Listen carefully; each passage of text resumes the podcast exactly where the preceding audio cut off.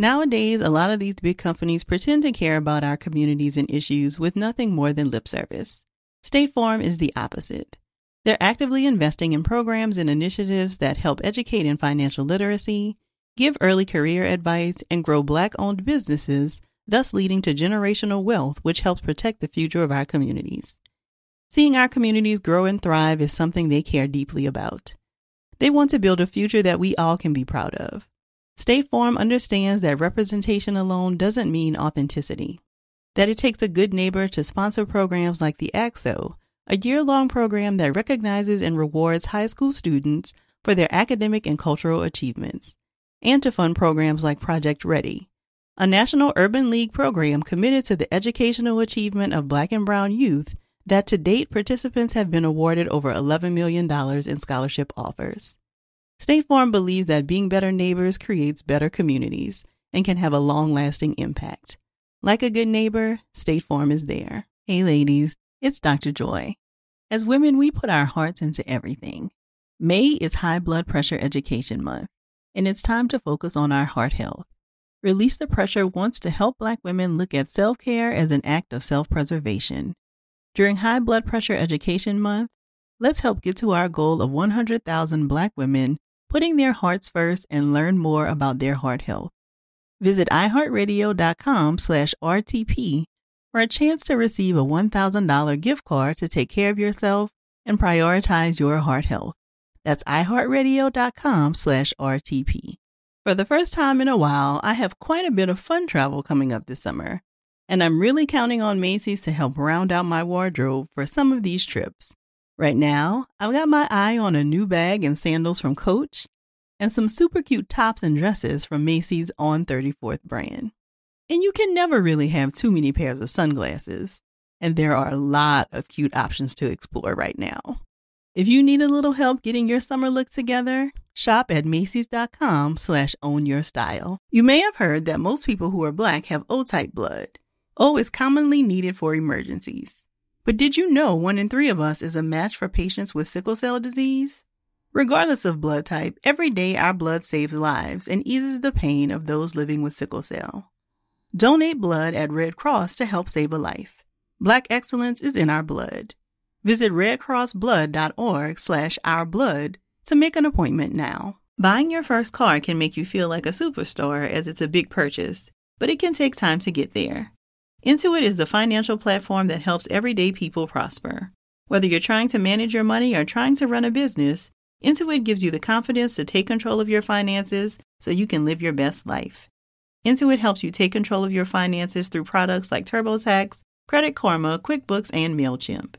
Intuit has helped 100 million people live their best financial lives. Visit intuit.com, I N T U I T.com to start living yours. Let's get into it.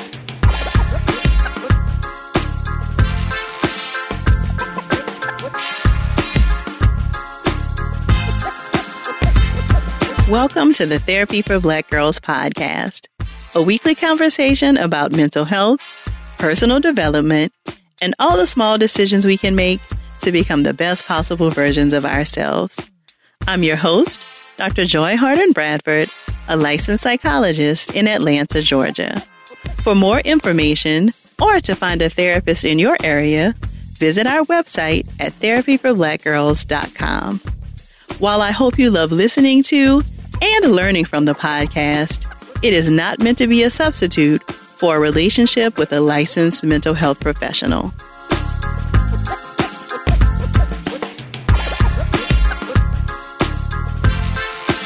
Hey, y'all. Thanks so much for joining me for session 165 of the Therapy for Black Girls podcast. By now, you've likely heard the jokes about gaining the quarantine 15. But what you might not have heard is why jokes and messages like this can be harmful. So today we're going to chat about it. For this conversation, I was joined by Dr. Gayle Brooks. Dr. Brooks is Vice President and Chief Clinical Officer for the Renfrew Center. She leads the Renfrew Clinical Excellence Board and the Clinical Training Department and has clinical and administrative oversight responsibility for Renfrew's residential facility in Florida and for the non residential sites in California, Florida, Georgia, Illinois, North Carolina, and Tennessee. For the past 30 years, she's treated patients from diverse backgrounds who suffer from eating disorders. Dr. Brooks served as the eating disorder specialist in the HBO film Thin, has appeared on Good Morning America, and has been featured in a variety of notable publications. A frequent presenter at conferences and workshops, Dr. Brooks speaks on topics such as the treatment of the complex patient, eating disorders and cultural diversity, the interplay between eating disorders and trauma, and eating disorders in midlife women. Dr. Brooks is a member of the IAEDP Board of Directors and former co chair of the Academy of Eating Disorders Diversity Special Interest Group. Dr. Brooks and I discussed the link between trauma and eating disorders, why there's been a spike in disordered eating during the pandemic, how to recognize if your relationship with food has become unhealthy, and the role that social media plays in eating disorders. If you notice something that resonates with you while enjoying our conversation, please share it with us on social media using the hashtag TBGInSession. Here's our conversation. Thank you so much for joining us today, Dr. Brooks. Oh, thank you for having me. It's great to be here. Yes, I'm very pleased to have you join us today because I know we have been hearing lots and lots of, you know, jokes that aren't actually funny about like the quarantine 15 and, you know, people thinking about their bodies a lot. And we know a lot of our like self care strategies in terms of going to the gym and all of those things have been upended. And so it feels like there's just a lot more attention maybe than usual around like eating and body image. And so I'm glad that you were able to join us today for this conversation. Yes, well, you're so right. I think all of those things are impacting all of us, but in particular, people with eating disorders, I think, are, are really struggling right now. Absolutely. So I know that the National Eating Disorder Association's instant messaging service has seen a 75% increase in volume traffic since the pandemic began. And I know that there is a large connection between eating disordered behaviors and trauma. So I wanted mm-hmm. to hear if you could talk a little bit about, you know, what you think is really being triggered for people right now. Yeah. Well, I think in so many ways we're probably all being triggered by the crisis that we're in. You know, I think the fact that we are in the middle of this COVID crisis and also what's happening, you know, sort of with racial inequity and, and all of that, I think it's causing a lot of uh, heightened emotion among us all. You know, in particular, depression and anxiety, as well as other types of um, mental health conditions like eating disorders, disordered eating, and, and even body image dissatisfaction are really on the rise over the last several months. And I think there's several factors that impact that. The fact that we were sort of very quickly thrown into isolation, you know, being asked to, you know, stay at home, really separate from our connections, and uh, also spend a lot of time around family members, which I think can be sometimes a mixed blessing but you know we're really social beings and I, I think when we don't have connection that that really does make it much more difficult for us to deal with the stressors in life and to also just deal with with any sort of trauma that we may have Along with that, I think the fears that we have around our own health, and the fear of contagion and anxiety about death. I don't know about you, but I, I don't know that I ever really thought about death as much as I have in the last several months, thinking, you know, it could happen to me just as much as it could happen to someone else. And so I think that can certainly be very uh, sort of scary. If you have an eating disorder and, and, you know, are struggling just with sort of how you're feeling about your body, I think all of these pressures are going to kind of be magnified in many ways. And the way it oftentimes comes out is in the sort of complex problematic relationship that a person might have with food and, and with their body. So if you take somebody who's maybe struggling with anorexia, which is really you know intentional sort of self-starvation that you know you tend to be pretty rigid in wanting to have certain foods available and whatnot. And and if in the pandemic you're having to stay home or grocery stores don't have the foods that you're sort of rigidly sort of attached to that that can become very uh, frightening. You can feel very out of control. And just the uncertainty of life i think can really impact an individual and they may choose to really not want to eat because of that. I think more commonly what we're seeing is is with in the areas of bulimia and binge eating disorder when someone is sort of home 24/7, the routine is disrupted, you may have very limited opportunities to go out and even buy food, be more sedentary. That this, you know, understandably, oftentimes deals uh, results in some changes in our body. You know, that we may begin to gain weight, which is again when we're going through such disruption, it, it, it's no wonder that our bodies may also go through some changes in, in uh, with this as well, and that this can lead to increased feelings of shame and depression, and you know maybe sleeping all day or really having a very difficult time with routine, and that that can lead to more binge eating and you know, engaging in purging behavior, perhaps. Um, so these are some of the things that I think are really sort of impacting an individual right now. Yeah, and Dr. Brooks, I'm wondering if you can talk about how we might know when something has risen to the level of a concern, right? So, yeah. you know, a lot of people like stress eat, or, you know, we talk about emotional eating, right? Right. So I think it can be hard to know where the line is where it is just, okay, this is how I'm coping versus maybe I need to talk with someone about this. Can you say a little bit more about how we might know when it's a concern? Yeah, yeah. You know, I think we can really sort of think about this on a continuum because probably all of us at times emotionally eat. Or maybe there are times when you don't eat when you're feeling really pretty stressed. So those are not unusual kinds of reactions. But when it comes to the point where it's really a focus and it's more of an obsessive focus, an obsessive focus on weight, that weight and controlling of weight is uh, becomes something that you're thinking about all the time and engaging in behaviors to manage it. If you're feeling very depressed about your body and really focused on you know comparing yourself a lot to others and it's really beginning to disrupt your your daily functioning and your feelings about yourself um, that's certainly a sign that it's it's reached a point of of an eating disorder or possibly an eating disorder, and if you're having medical symptoms in relation to either how you're you're eating or not eating, that that also can be you know certainly a clear sign as well. Yeah, and Dr. Brooks, I know that one of the common misconceptions is that eating disorders only happens to young people, right? So, if, you know, maybe if you're beyond high school age, you're not likely to develop an eating disorder. We know, of course, that that is not true. And so. I'm curious to hear can you share a little bit about how eating disorders develop? Yeah, you know, I think for so long the belief was that eating disorders were like an urban suburban white girl's disease. And what we have come to understand through research and, and really just asking the appropriate questions is that eating disorders cross you know racial lines gender age that it's not just you know young a young teenager who develops an eating disorder. You know we can have complicated relationships with food at any age really. And oftentimes i mean I, I, think what really sort of fuels an eating disorder is really how you relate to your emotions and that when someone is having a hard time tolerating certain emotions, like let's say anxiety or sadness, um, depression, shame, whatever, that we look for things to help kind of numb that, to somehow make that less intense. And food can be a way of doing that, either eating or not eating. Both things can result in you being able to somehow distance yourself or to reduce down the intensity of an emotion that feels intolerable. So, oftentimes, what will, you know, there are several factors that can lead to developing an eating disorder, some of which, you know, we believe sort of happen in childhood.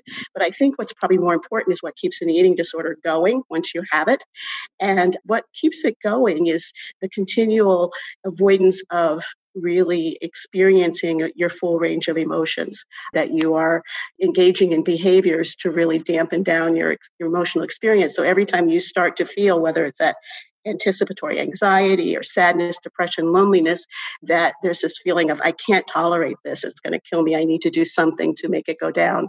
And we may turn to food or turn to restriction, um, turn to exercise, purging. These are all ways to try to sort of reduce down the intensity of emotion. So this may be a good place to kind of talk about then what treatment looks like, right? So if yeah.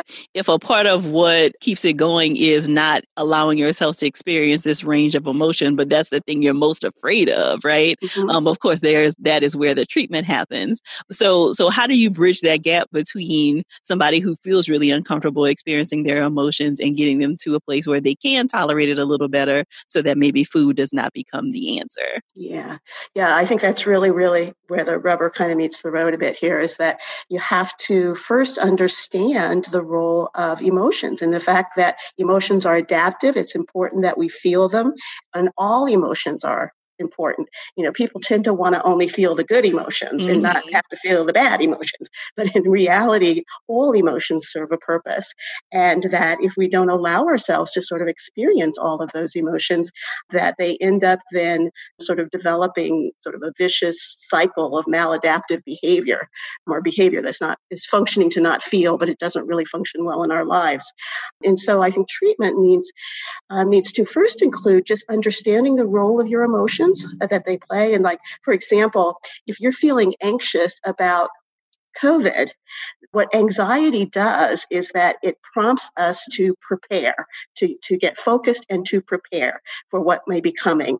And it's that sort of feeling that we have in our stomach and that sort of itchiness that we have in our body. And there's a purpose for that. That might mean then that you focus on the fact that you need to be washing your hands and wearing a mask and socially distancing. But if it goes you sort of, you know, if, if, that then becomes something that you get so terrified about that you can't allow yourself to feel this emotion, you might then start to really isolate yourself in ways where you're not at all going out and, and being with people and even in a socially distant way or through any sort of, whether it's through the telephone or whatever, you may be cutting down your social connections because you don't want to feel that anxiety that you feel um, right now. So I think a part of it's learning about the importance of emotions, allowing yourself to actually feel them. So one of the things we do in our treatment model is that we really ask people to lean into difficult emotion rather than trying to distract from it you know tra- rather than trying to do something to not feel it. And that what happens when you lean into emotion is that you discover that emotions have a natural life cycle. They kind of um, rise rapidly and then sort of peak and then they sort of come down slowly on their own. And that happens in a matter of you know seconds to minutes to minutes that you can the natural life cycle of that particular emotional experience you're having. But most people don't sort of allow themselves to feel that whole you know cycle of the emotion and instead begin to do things to to bring it down or to isolate or to really to avoid it. And what that does is make then the emotion more intense because every time then you start to feel anything you then start to you know turn to behaviors whether it's eating not eating substance use you know self-harm. It can be lots of different behaviors that help to sort of bring the emotion down. Um, so I think treatment really re- needs to require really becoming a bit more of an expert around your own emotions, uh, knowing what you're feeling, being able to unpack the feeling, figuring out that, you know, well, I could turn to food right now, but if I were to really just tune into what is happening in this moment in a sort of mindful way, what's happening in this moment inside my body? What am i feel, feeling in terms of sensations? What are my thoughts that i'm having right now? Some of which can be kind of catastrophic. And what do i feel the urge to do? And when we can sort of look at our emotions in that way we it sort of gives us some perspective and also gives us the ability to kind of look at so how do i want to respond to this? Because some responses are going to be more adaptive than others. You know if i go and binge eat then what's going to happen? That may in the short run give me some relief because I'm going to feel like I've distracted from those feelings. But in the long run, I'm going to be feeling more shame and depression and distress uh, because I've I've binge eat those would be the things I think would be important to kind of take a look at. And Dr. Brooks, do you feel like virtual settings have adapted well to treatment for eating disorders? I know sometimes treatment for eating disorders sometimes involves like groups and very like experiential kinds of things. Um, mm-hmm. I'm curious to hear just about how treatment has transformed maybe in a virtual setting. Yeah, it's a very good question because we we found ourselves in you know mid March, I think, like most of the country, suddenly having to shift and um, be home and not be able to bring people into groups and and really put a lot more onto a virtual platform. And I know at Renfrew we it was we did it in a matter of about three days was to take all of our programs that were not in our residential facility but our day programs and our intensive outpatient programs and put them all on virtual platform. So all patients had to move from being in person to being actually virtual. And as you can imagine, there was a lot of anxiety, I think, with patients initially around, you know, what it would be like to be, you know, on Zoom throughout the day and, and that sort of thing. What we have found, which I, I think has um, been interesting even just to the whole field of eating disorders, is that patients have adapted very well to this. Um, I know our treatment model, which is one that we do a lot of psychoeducation and um, we which is something you can translate pretty well into Zoom. But we were also able to do a lot of experiential things as well um, with patients. You know, do, being able to provide support during meals was something that we had to sort of learn how to do. Patients do have their meals on camera. So, you know, they will fix a meal, come back, and, you know, they're in a group with other people uh, eating their meals and getting support and whatnot. And, and believe it or not, I think people have found that to be actually very, very helpful. I think ultimately, I, when we can come back in person, I think ultimately that's that's where we sort of want to be because, again, I think social connection via Zoom is not the same fully a social connection in the room. But I think we've we've been very surprised that it has seemed to meet the needs of our, our patients pretty well. Mm-hmm. Yeah, and I wonder if that might not be something that you all might think about kind of keeping later, right? Because I would imagine that for certain people, like getting to one of your facilities may have been difficult, but now that you've kind of tested this out and seen that it can work, though not maybe as great as in person, it may, you know, add for the option for other people to be able to participate in some of the programs. Right, right, exactly. I mean, yeah. I think it, it has really allowed for more access to care, mm-hmm. you know, so that if you can't, you're not within a driving distance, you still can, you know, join treatment. And, you know, we're doing research right now to really look at whether the outcomes are any different on virtual than on in person, you know, that, and, and so far we're not really seeing that anecdotally, but we're really going to sort of back it up with, with research as well to show that you can get you know the same level of, of treatment effect even if you are doing virtual versus in person mm-hmm. Nice. So, Dr. Brooks, you talked earlier just about anxiety, right? And I feel like that mm-hmm. has been the overwhelming like feeling for much of what a lot of us have been experiencing since March, right? Just this anxiety mm-hmm. about what's going to happen. And we know that that can be a tie in for eating disordered behavior. And I'm wondering how you maybe have had to work differently with clients, given that what we typically teach around anxiety is okay, is this realistic? And, you know, mm-hmm. like, are you kind of going too far in your thinking?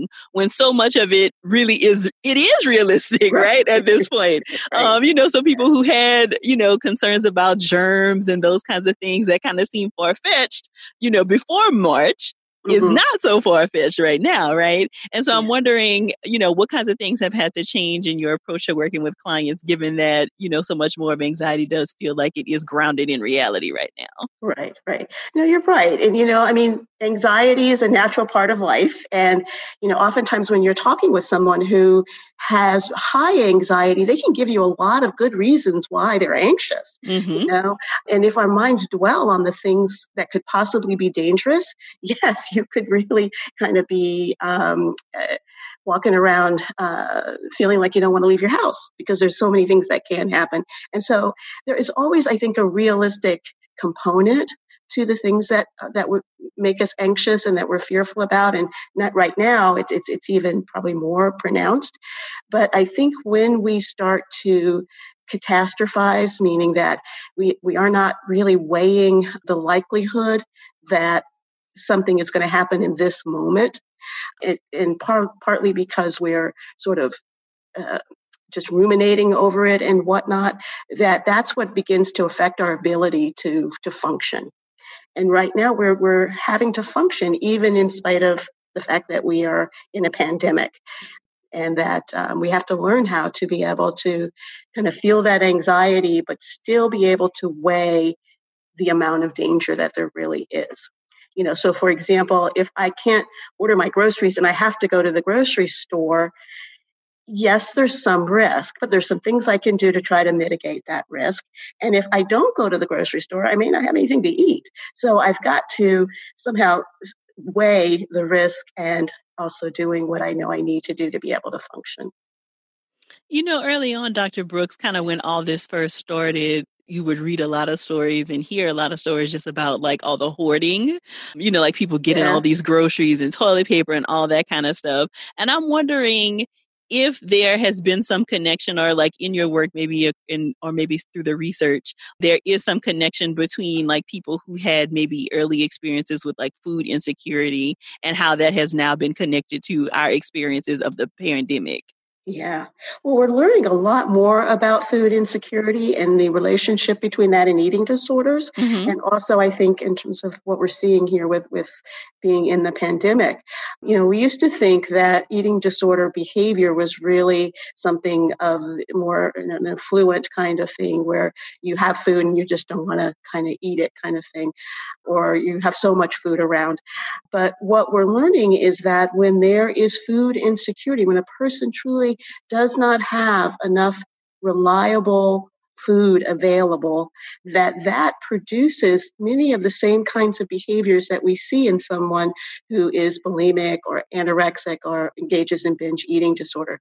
This sort of preoccupation with food guilt around eating also even just issues around weight gain if, if you can imagine that as well. And if you have a lot of anxiety not only about feeding yourself but feeding your children that that seems to eat, really increase one's vulnerability to developing an eating disorder. And this is something that's really new that we're starting to sort of understand in the field that wasn't seen before. Mm-hmm. So we started early on talking about how we've seen like lots of, you know, jokes and memes about the mm-hmm. quarantine 15 and people being very mindful. I want to hear you talk a little bit about why those kinds of messages are harmful. Yeah. I could probably go on and on about social media, but oh, we'll dig into it. We'll dig into I'm, it. I'm, I'm sure, you know, that one of the things I think that happens during right now during this time is that when people are home more and you know sort of are feeling more bored and maybe their routines have been disrupted, that they're probably spending more time on social media. And I think the what maybe started out as a joke in terms of the quarantine 15, I think is really legitimate anxiety that and that individuals are having about some natural weight gain that probably people are experiencing. You know, again, I think there's been a major shift in our lifestyles, and it wouldn't be surprising that that might result then in a shift in how we're eating and also the amount of movement that we have in our lives.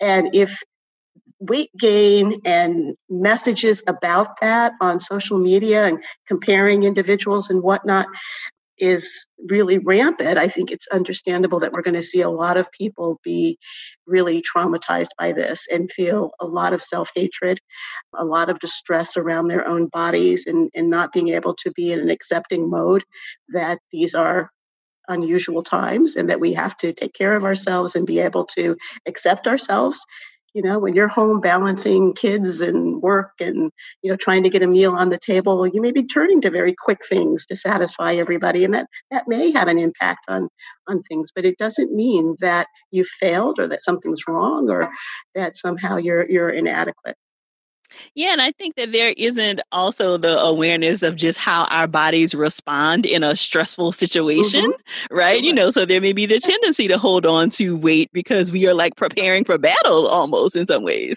Exactly. Well, yeah. that's one of the things when we look at eating disorders among Black people and, people of color is that you know there's there's been so much focus on obesity being about what you eat you know? And you know i think clearly what we're coming to understand is that you know it's not about the fried chicken it's about the stress. And it, it, that stress really has much more of an impact on how a person you know the impact physiologically on an individual that may result in them gaining weight and and uh, that sort of thing. So, you know, I, I think we need to understand that the stress itself is going to be very impactful on both our behaviors and on how our bodies respond. So, what tips do you have, Dr. Brooks, for people who may be struggling with disordered eating and seeing like the memes and things shared on social media? What tips would you have for them for how to maybe protect themselves or, you know, to manage some of that? Yeah. Well, you know, and this is coming from somebody who sort of refuses to be on social media for the most part. So I, I do sort of uh, put that out there. But I, I think it's it's really important to reduce it down. You know, I think when you're looking at something, if you're finding yourself going through your feed and feeling bad, it's time to get off. It's time to either you know, mute those people that may be putting things out there that are really triggering shame inside of you and, and a lot of negative self talk. That you don't need that. It, that's not helpful. And uh, so I think to be able to to really just say no, turn it off. Mm-hmm. Um, the other thing I think is really thinking about any time that we're going through a lot of stress, that what we need more than anything is self care. That that's really what the body is craving is something that is going to feel as if you are, you know, listening to what your body is needing in the moment. And that may be everything from what you eat in terms of what your body is kind of wanting in this moment to what you need in terms of being able to get some relaxation, get some, you know, sometimes it's getting out and just getting some fresh air, um, being able to engage in joyful activity, you know, which is not the same thing as going out and running in the heat and sweating and all of that, but really doing something where your body actually feels good in the moment while you're doing it. That you know that can be um, very very important as well. I think finding connection is so important during this time um, that if you are finding yourself really not connected with friends and colleagues you know even though zoom is not the same as being there it is better than sitting in your own isolation and in your own boredom. And so i think to intentionally put those moments in your schedule where you're staying connected um, is, is very very important and I also think just being able to think about what what you value, what's important to you, what you feel grateful about in your life, to sort of be in the moment that you're in right now, as opposed to maybe stressing out about the future or you know dwelling on what you didn't do and, and dwelling in the past, but to really find some mindful moments and a mindful practice, I think can really take you a long way. Yeah, those are great tips, Dr. Brooks. Thank you. Yeah, so I think something else that is happening on social media, um, and I think particularly on platforms like Instagram and TikTok because there are more visual platforms. And I know you mm-hmm. said you're not really on social, but I'm sure you know because of your work what these yes. are, right? Yeah.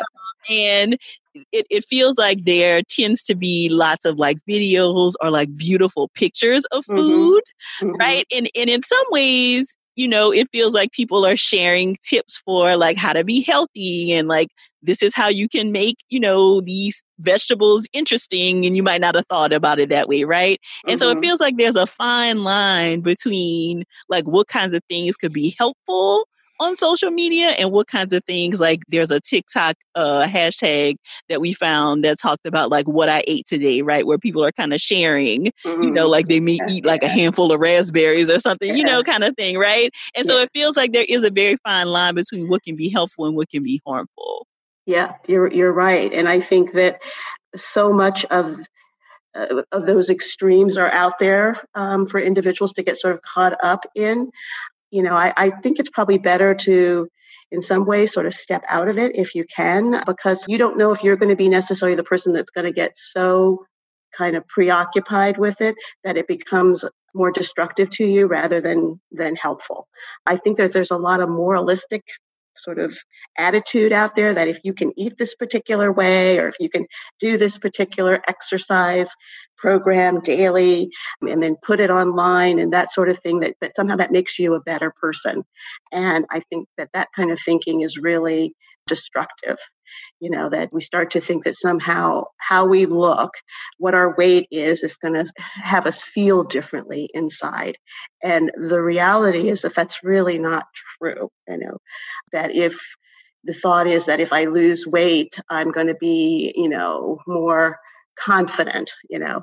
Well you know that doesn't weight and confidence really don't have anything to do with one another. And if you ask yourself you know how how would you be if you were confident what would that look like those behaviors are really what are important. You know, how do I want to be behaving in a way that is more in line with my values for myself? And that has nothing to do with body size, you know. And so just beginning to sort of think more about sort of the deeper values that you have rather than hanging so much on weight and body image, which is really driven by, I think, our societal messages that are that are really not healthy. Mm-hmm. Yeah. So before we started recording, Dr. Brooks, you and I were talking a little bit about um, just the the reliance on Zoom and other video platforms that we have now, and how that is impacting our body image. And that is not something I had thought about. Um, so I'd love to hear you talk a little bit more about like how you're seeing that show up. First, in terms of just how I think it affects us, whether you have an eating disorder or not, I think being in a interaction with someone where you are just basically staring at their face. You know, you're not you know, when we're in, in a room with one another, you look all around. You're not so concentrated on looking at the other person and the, having the other person look at you. And I think that that can create in us, and I think about for myself, even this sense of, oh my God, what are they seeing on camera? You know, and then you can sort of see yourself on camera. And I think that sort of discomfort that comes with it. I find myself sort of looking at the gray hairs and thinking, oh my goodness, I should have done something about that. And you know, that it, it can be a real preoccupation. We find with some of our the patients that we treat that really struggle with an eating disorder, one of the, the things that they have a hard time with is being seeing themselves on camera and being very preoccupied with sort of pointing out in themselves all the, the flaws that they see and they're worrying about what other people are seeing in them and, and whatnot. So, you know, one of the things that we do, we do ask our individuals that are sort of going to be on, on camera is to take your picture off so that you're not constantly looking at yourself and trying to sort of evaluate how you're looking you know so so i think it, it just we have to understand that this new way of being with each other can sort of bring up anxieties that you know maybe weren't there quite as significantly before Mm-hmm. Yeah, not to mention with you know how many of our grooming practices have been shut down, right? Exactly. So people yeah. are not able to get their eyebrows done, and you know all of these things. Yeah, so it definitely makes you attend to things that you maybe wouldn't normally. Mm-hmm. Yeah, for sure. So, do you have some favorite tips for how people can begin to practice body positivity, Dr. Brooks? You know what? I think one of the first steps, even before you get to body positivity, is just some body acceptance. Mm-hmm. Okay. Because you know, we, we come in all shapes and sizes. And, you know, being able to sort of be in your body and just have some sense of it being all the things that your body really does do for you. You know it keeps you upright. It gets you here to there. It you know keeps you breathing every day. I mean your your body does a tremendous amount. And if you're not sort of embracing and having some appreciation for that body that you know i think you really put yourself at war with yourself and then really i think can really affect your health in in some ways. So i, I think really being able to look at yourself you know that, that part of treatment can be this sort of exposure work that we do with individuals which we ask them to just be able to look at their body and sort of describe it in neutral terms. You know not good bad you know uh, ugly pretty you know but just this is this is what my body is. And being able to be with that and to accept it is probably i think the, the greatest gift. We might you might not ever be able to get to, oh boy, I love my this or I love my that, because that may not be what you sort of feel in the moment. But can you accept that your body has value and that it is important to you and that it is worth taking care of and, and appreciating? I think that that's really the, where we need to try to get to. So, not even as much body positivity as body acceptance and really just appreciating our body for what it can do for us.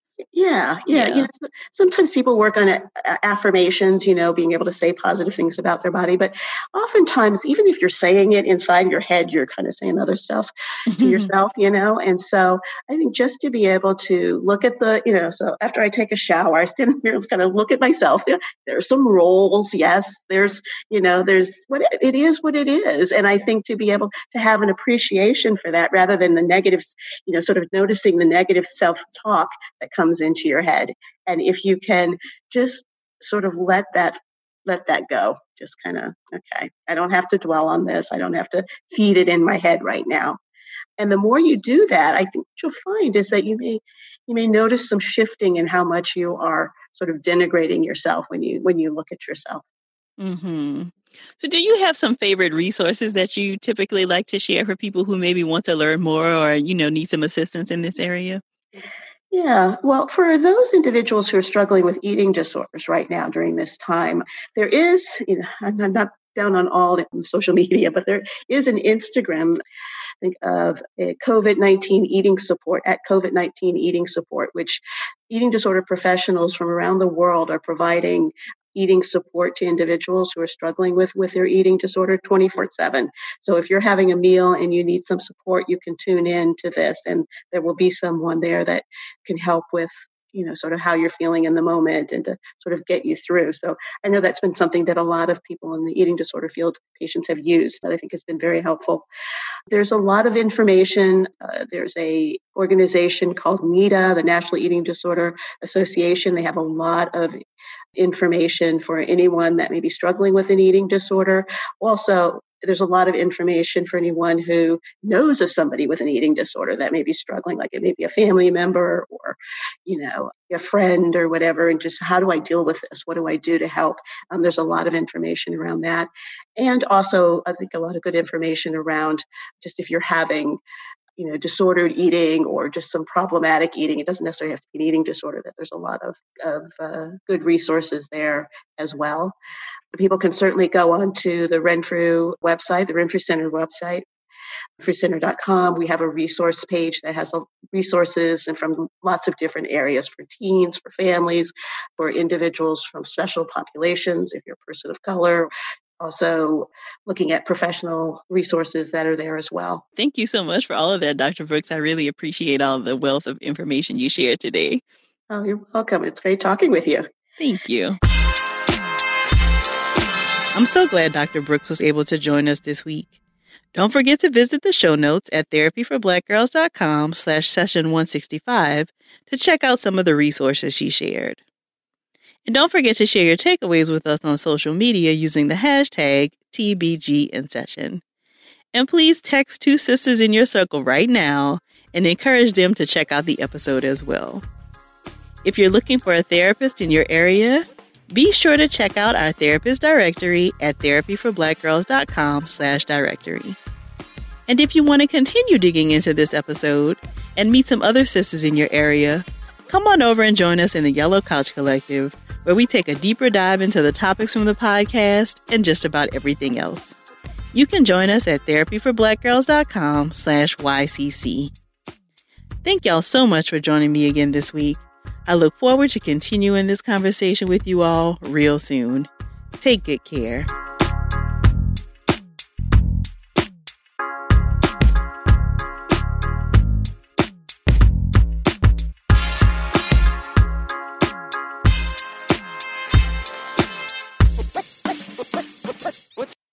Hey, ladies, it's Dr. Joy. As women, we put our hearts into everything. May is High Blood Pressure Education Month and it's time to focus on our heart health. Release the Pressure wants to help Black women look at self care as an act of self preservation.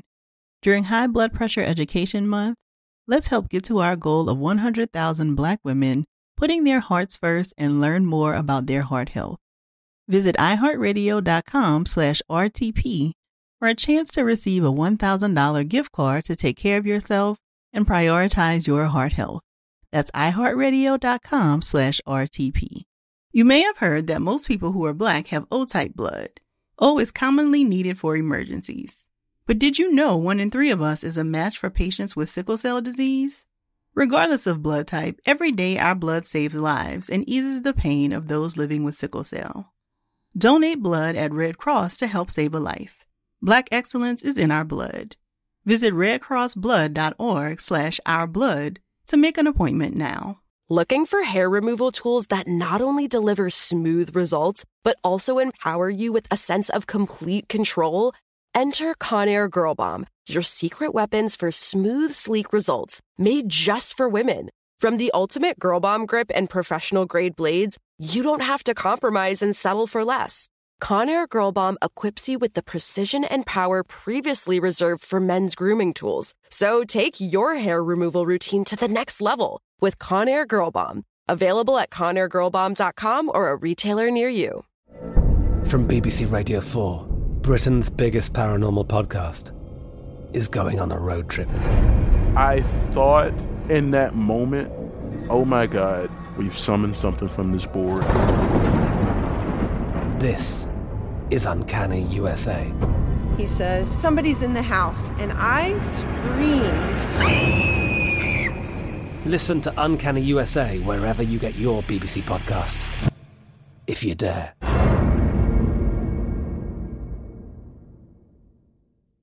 Nowadays, a lot of these big companies pretend to care about our communities and issues with nothing more than lip service. State Farm is the opposite. They're actively investing in programs and initiatives that help educate in financial literacy, give early career advice, and grow Black owned businesses, thus leading to generational wealth, which helps protect the future of our communities. Seeing our communities grow and thrive is something they care deeply about. They want to build a future that we all can be proud of. State Farm understands that representation alone doesn't mean authenticity, that it takes a good neighbor to sponsor programs like the ACT-SO, a year long program that recognizes and rewards high school students for their academic and cultural achievements, and to fund programs like Project Ready, a national urban league program committed to the educational achievement of Black and Brown youth that to date participants have been awarded over $11 million in scholarship offers. State Farm believes that being better neighbors creates better communities and can have a long lasting impact. Like a good neighbor, State Farm is there.